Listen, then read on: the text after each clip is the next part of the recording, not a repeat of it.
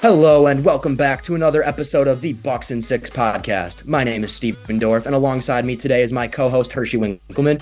Make sure to follow us on Twitter and Instagram at Bucks and Six FFSN for updates, news, and more. On today's show, we are going to recap the 138 to 122 victory for the Milwaukee Bucks in Game Two as we head to Miami with the series tied back at 1-1. Hirsch, give me your thoughts on the game last night. Yeah, you know, I thought it was a really resounding bounce back victory for the Bucks. Um, it showed that maybe that game one that game one loss, even with Giannis, could have been the anomaly. And you know, I think that that was the shooting performance that we were, you know, that we were looking for going in. Um, I, I all a lot of the role players stepped up, and you know, it, it was it was nice to see. What were your thoughts on it? We definitely shot lights out of the ball uh, yesterday. Uh, we took 49 threes and made 25 of them. That's 51% from three point line, well above our season average. Um, obviously a lot better than our game one shooting performance. Um, we and the thing is, is we we got the three point shot by attacking the paint to start out the game. I mean, we had 52 points in the paint that game, and it felt like we were just dominant. We could get whatever we want, anything from 15 feet in, inside. Um, the one thing I wish we could have done a little better is maybe get a couple more free throws. I mean, we only shot eight free throws, made seven of them. But, you know, with how physical and dominant we were in the paint that game, I would have loved to see us get a couple more shots in from the free throw line. Yeah, I agree. I mean, I think we do need to attack, especially if we're, you know, if we're pounding it inside. Um, do you think that maybe us pounding it inside early led to, you know, some open threes? Just oh, for sure. I mean, like the first first like 10 or not 10 minutes, sorry, the first two minutes of the game, three minutes of the game. I mean, we were just getting the ball to Brook Lopez in the paint, whether it was through like an alley oop or a pick and roll. I mean, he was just getting the ball and making easy, easy layups and dunks. Uh, and that kind of set the precedent for the rest of the game.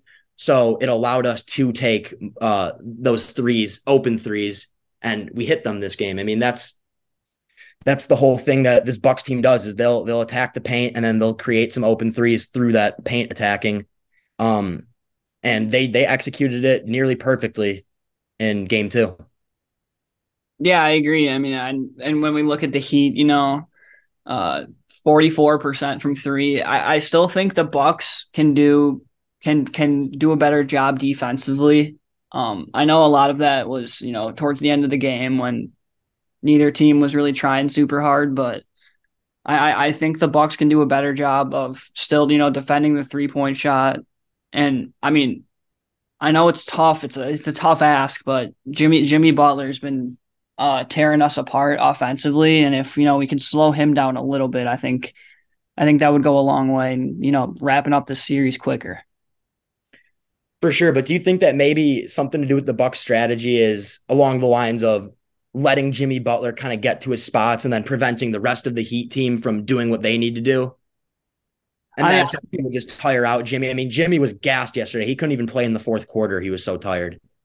I mean, I think that's part of it, but I mean, when you look at like Cody Martin going five of eight and two from four from three with 15 points, I mean, it was an off game for Max Strus, uh, only four points, one of four shooting. We don't know how often we're going to get that. And I mean, the Heat, the Heat do have the shooters to, you know, stay in a game if we just like allow them to. And I, I think we're going to need to play better defense on both Jimmy Butler and defending the three going forward. For sure. But the thing is, the Heat do have these shooters, but they still were the fourth worst three point shooting in the regular season out of all 30 teams in the NBA. Um, so at the end of the day, and they also lost Tyler Herro, who is their best three point shooting creator. Um, it just it doesn't seem realistic for them to continue to put up these, you know, high elite shooting percent uh, numbers. Again, 44% from three is really dang good for the Heat. And we still uh, destroyed them and we dominated them. I think that shows how good this Bucks team can be when it plays at its full strength. And we basically just need not not have those games where every player on the Heat is shooting like 60% from the field. Yeah, no, I agree. And I think you made a great point about uh Tyler Herro there when you when you talked about his his uh, three point creation. I mean, whether it be him shooting the three or him, you know, facilitating an open three pointer for others, I think them losing him for the series was, you know, was it's detrimental extremely to their team. I think he was their third best player, like by a long shot. Mm-hmm. He's their second best scorer, maybe even their like best true score at the end of the day too. Yeah, I mean, I, he's got definitely a, a pretty deep bag, and he's probably a better shooter than Jimmy Butler. So for sure, Bucks were just trying to give Jimmy Butler those threes. They were letting him take them. He couldn't even couldn't even get him uh, on target. So um, so I know I know we looked at a lot last week. We were talking about Jrue Holiday and his efficiency, and you know, can he can he you know up his scoring? Um, he put up 24 and 11 assists on 10 of 19 from the field. Uh, what what what are your thoughts on Jrue's performance? And you know, if he can improve, if he can still improve, or are you happy with what he did? It was definitely the bounce back game that everybody was looking for from Jrue offensively, defensively, I mean, he was on Jimmy Butler for most of the game, and Jimmy Butler was just getting to wherever he wanted. And but like I said, I think that might have to do a little bit uh, something with what the Bucks' strategy is for this series. But offensively, though, Jrue Holiday was was phenomenal. I mean, just absolutely phenomenal out there. He was hitting threes. He was getting to the paint. He was out bodying Kyle Lowry. He was get, just getting whatever he wanted, basically. And again, his facilitating has just been on point this uh, this playoff so far. Yeah, I agree. And I mean, I think like like we touched on last last time as well. Um, you know, we we wanted we wanted to see Brook Lopez score a lot more in the paint, and we wanted the Bucks as a whole to you know go go to the basket a little bit more. And we saw Brook Lopez take 17 shots. Only one of them was a three pointer, which I think was something that you were specifically advocating for was for Brook to take less threes. Um, looking at 16 shots in the inside the arc, I know a lot of them were in the paint as well. He went 12 for 17, uh, put up 24 points.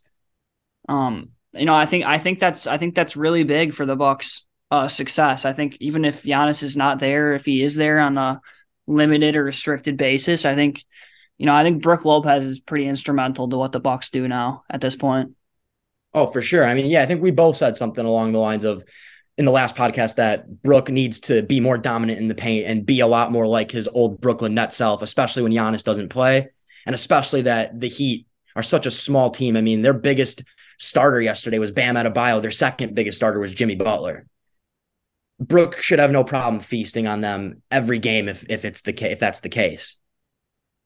Absolutely. I mean, and and when I mean you're talking about like the, the Heat size. I mean, when we're looking at again, like Bobby Portis, who steps in that starting role that now that Giannis, you know, was out that game. Um, I know he didn't score a ton, but he was extremely efficient from the field, going five of nine and three from four from three. But, but the thing that stands out to me the most about Bobby's stat line is the 15 rebounds. You know, I, I don't think that, like you said, I mean, if Bam Adebayo is what, 6'9, 6'10 at their starting center. I mean, our, our four and five are both taller and bigger than him. So I, I think I, I think we're going to be able to feast on the boards, and I think that's going to be a, like a huge a huge factor for the Bucks. You know, I think we did lead the league in rebounding this year, and I think especially like going later on in series against teams like the Knicks or the Cavs or you know the Celtics or the Sixers. I think rebounding is going to be a, a, a massive factor in those series as to who who wins, you know, who gets those hustle points, who gets those offensive rebounds, the second chance, those putbacks. You know, I think, but it, it's good to see, you know, Bobby Portis, even with, you know, 13 points, still put up 15 rebounds and five assists, stepping in for Giannis. Yeah, he had an all around game. He was great. I mean, Bobby Portis is, you know, known for being a double double machine off the bench, six man of the year candidate. He's a great player. Love what he brought to the game for the Bucks yesterday. What are your thoughts on uh, the other Buck shooters? Um, I know I know we were kind of looking at them in game one, and we were looking at guys like Grayson, guys like you know the role, the other role players like Jevon. We were talking about his transition uh, three point uh, shot selection, but um, yeah. What what were your thoughts on guys like Pat and you know Joe Ingles, guys like Grayson in that game? Well, first off, my question is, where was Pat Connaughton in game one? My gosh, that guy was on fire in the first half. And even in the second half, he had a couple threes, but oh my lord, was he good in that game. Um, I don't know if it was like he wasn't on the injury report for game one. I think it might have just been we our team is so deep, Bud just didn't play him, which was confusing to me because Pat has just been such a crucial part to our team for the last five or so years. Um, especially in our championship run. He was our best three-point shooter. Um, but yeah, Pat Connaughton was phenomenal in that game. Joe Ingles, six of seven, five of six from the three point line. He was also on a different level that game. He was great in the first game as well. Uh, so it's good to see someone like Joe Ingles, a good seasoned veteran, come in and be consistent in these playoffs. Um, with Grayson Allen, he was also really good. Actually, he shot four for eight from three. Uh, just getting some more shots up in the game one. He didn't even really take too many threes. I'm happy to see him put those up and put them up with confidence. Definitely. I mean, and we when we talk about a guy like Joe Ingles, I think that's you know, I think it's an underrated addition to the team, and I don't think very many people, you know, in the national media were really talking about the fact that the Bucks picked up a guy like Joe Ingles because he was hurt for you know the first half of the season. But mm-hmm. you know, since he's, since he's come back, I mean, I love the addition. I think the veteran, you know, savviness he brings, his size, and in the fact that he's, you know, he's a great facilitator and he can hit the three um, and play, you know, great defense. And I mean, like like you said, I mean, his performance was great. Uh, plus plus twenty eight on the plus minus just shows that you know when he's out there, the Bucks are successful. For sure. I mean, he was great back in his Utah Jazz days too. He'd always give the Bucks problems. I remember. Um, he's just like a jack of all trades at the end of the day. He can really just do it all. Uh, he's a great role player to have. He's a great locker room presence. It seems like. Love a guy like Joe Ingles on this team. Also, going back to the Heat for a sec, I know, I know, in the first uh, one of the first podcasts we did, when we were talking about the play-in and you know Max Strus going off, um, you know, we only we held him to four points and he only made one shot in the game. Um, what are what are your thoughts on you know Max Strus's consistency and is it is he you know kind of a flash in the pan guy who's going to have you know like one good game in a series or is or is or or do you or do you think the Bucks are you know kind of honing in on him to try to stop him from shooting the lights out? Um, I mean, I think with a guy like Max Strus, guys like that in general who are you know known for just being spot up, catch and shoot three point shooters, um, they're typically you know hot and cold. They're streaky, and you know they'll have games where they can make seven of their eight three pointers, and then they'll have games where they go oh for seven. So I think it was just one of those games where Strus you know, just missing his shots think, you know, you're going to have to worry about him. We're always going to have to, you know, game plan for a guy like that. A guy like Duncan Robinson, a guy like Gabe Vincent, all those guys, you know, they're all capable of hitting the three point shot and hitting it at a pretty high percentage. Um, we're just going to have to keep playing some good defense at the perimeter, take away those paint shots, make it tough for them to get into the paint, make them take uh those contested mid-range shots, and then you know they're going to get a couple open threes. You can't avoid it, especially with guys like Max Strus, Gabe Vincent, where their sole job is to look for those three-point shots. No, definitely. Um, and you know, I like I mean, like I was saying earlier, um, the Heat have been you know shooting the lights out compared to what they were doing in the regular season from three. And I, I do think that the Bucks do still need to, you know, focus in on um, three point shooting defense. For sure. Yeah. I mean, they took 36 of them this game in comparison to what was it, 25 they took in the other game. I mean, they were taking more of them this game too, but I think that's almost a good thing is that they feel uncomfortable getting to the paint. Whereas in game one, they were getting to the paint, they were getting to their spots in the mid range game all day on us. I think we made it a lot tougher for them to do that. And yeah, the, their guys were just hitting threes, but at the end of the day, we just simply out talented them. You, I mean, they shot they shot 10% better than what they normally shoot in the regular season from three, and we were still up by 30 for majority of the game. I mean, yeah, and, and like I don't know if I mentioned this earlier, but our largest lead of the game was 36. I mean, it was it was a it was a pretty nasty blowout at one point. For sure, yeah. I know the score only says 138 to 122, but it was only that close because within like the last five or six minutes, the Heat players the Heat bench players were, you know, they were making their shots. They were trying super, super hard while the Bucks put in most of their reserves, just trying to keep their guys healthy for the next game.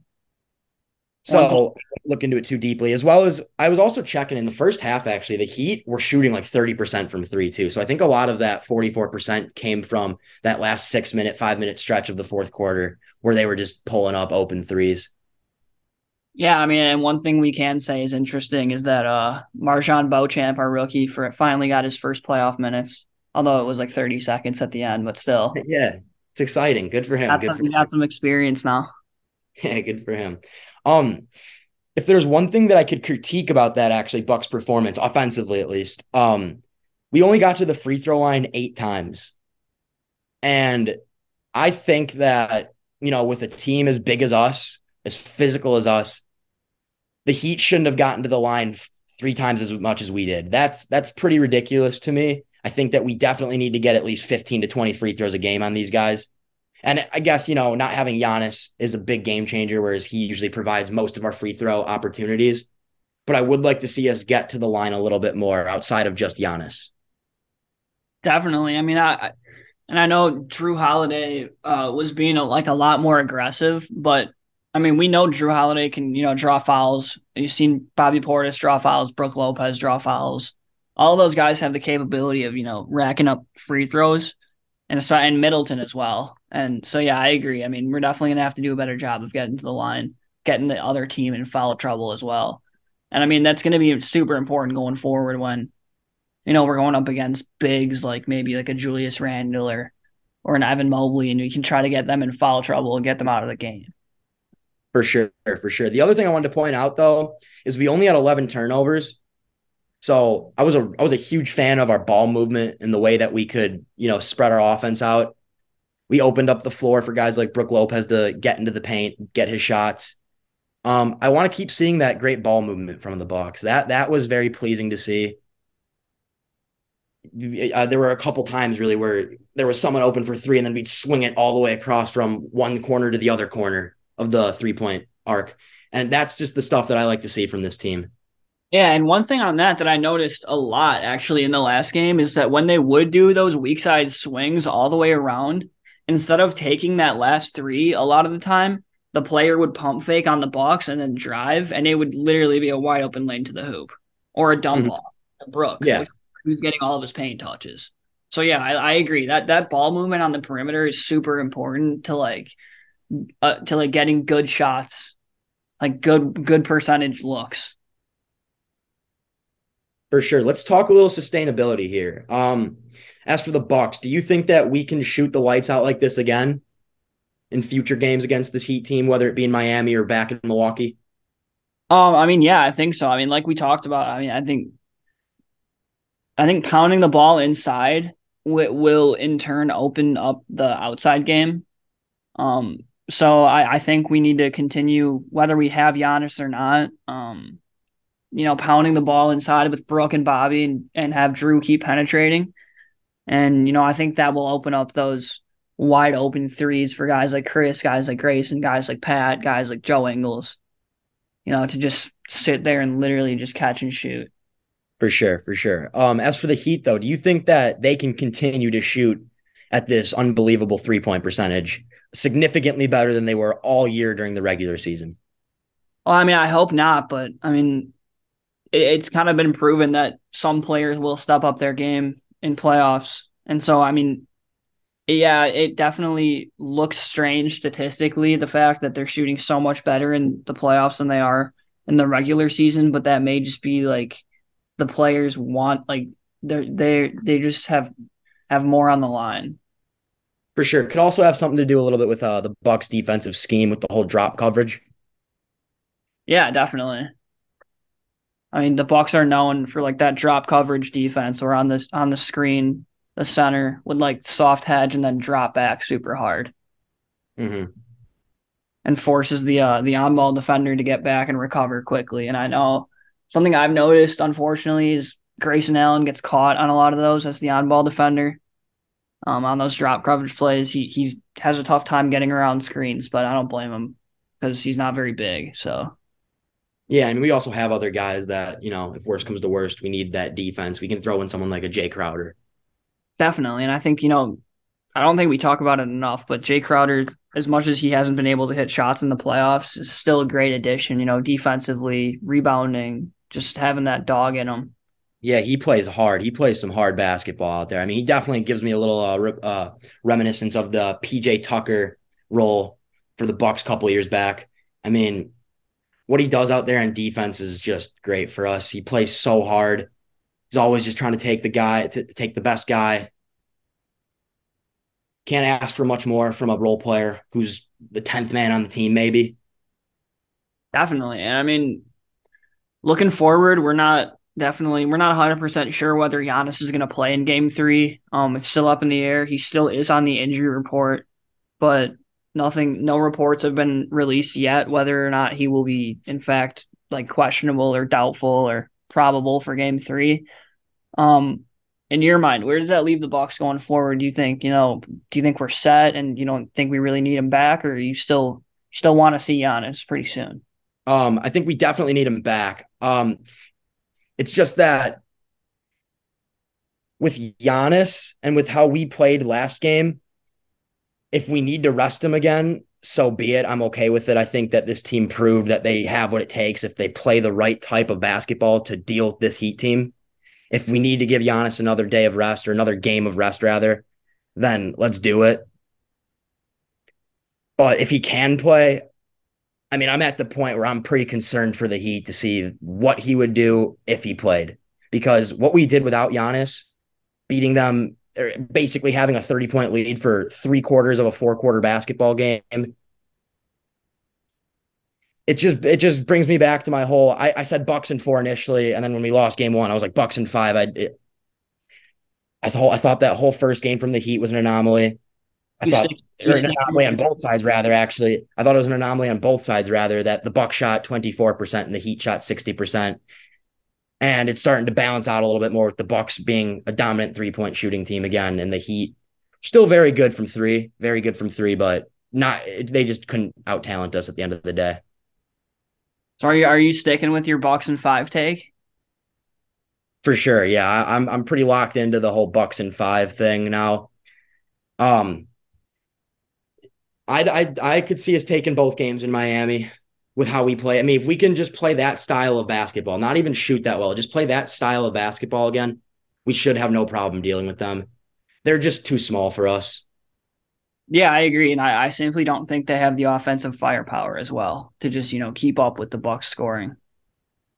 For sure, yeah. No Tyler Herro, like who, who's going to be getting them their buckets in reality? I mean, Jimmy Butler can only do so much on his own. Exactly. But um, yeah, I think that's all we have for today. But um, make sure to like, subscribe, download and follow us on Twitter at Bucks6FFSN for more. You can also check out our Instagram at Bucks6FFSN for even more Bucks content.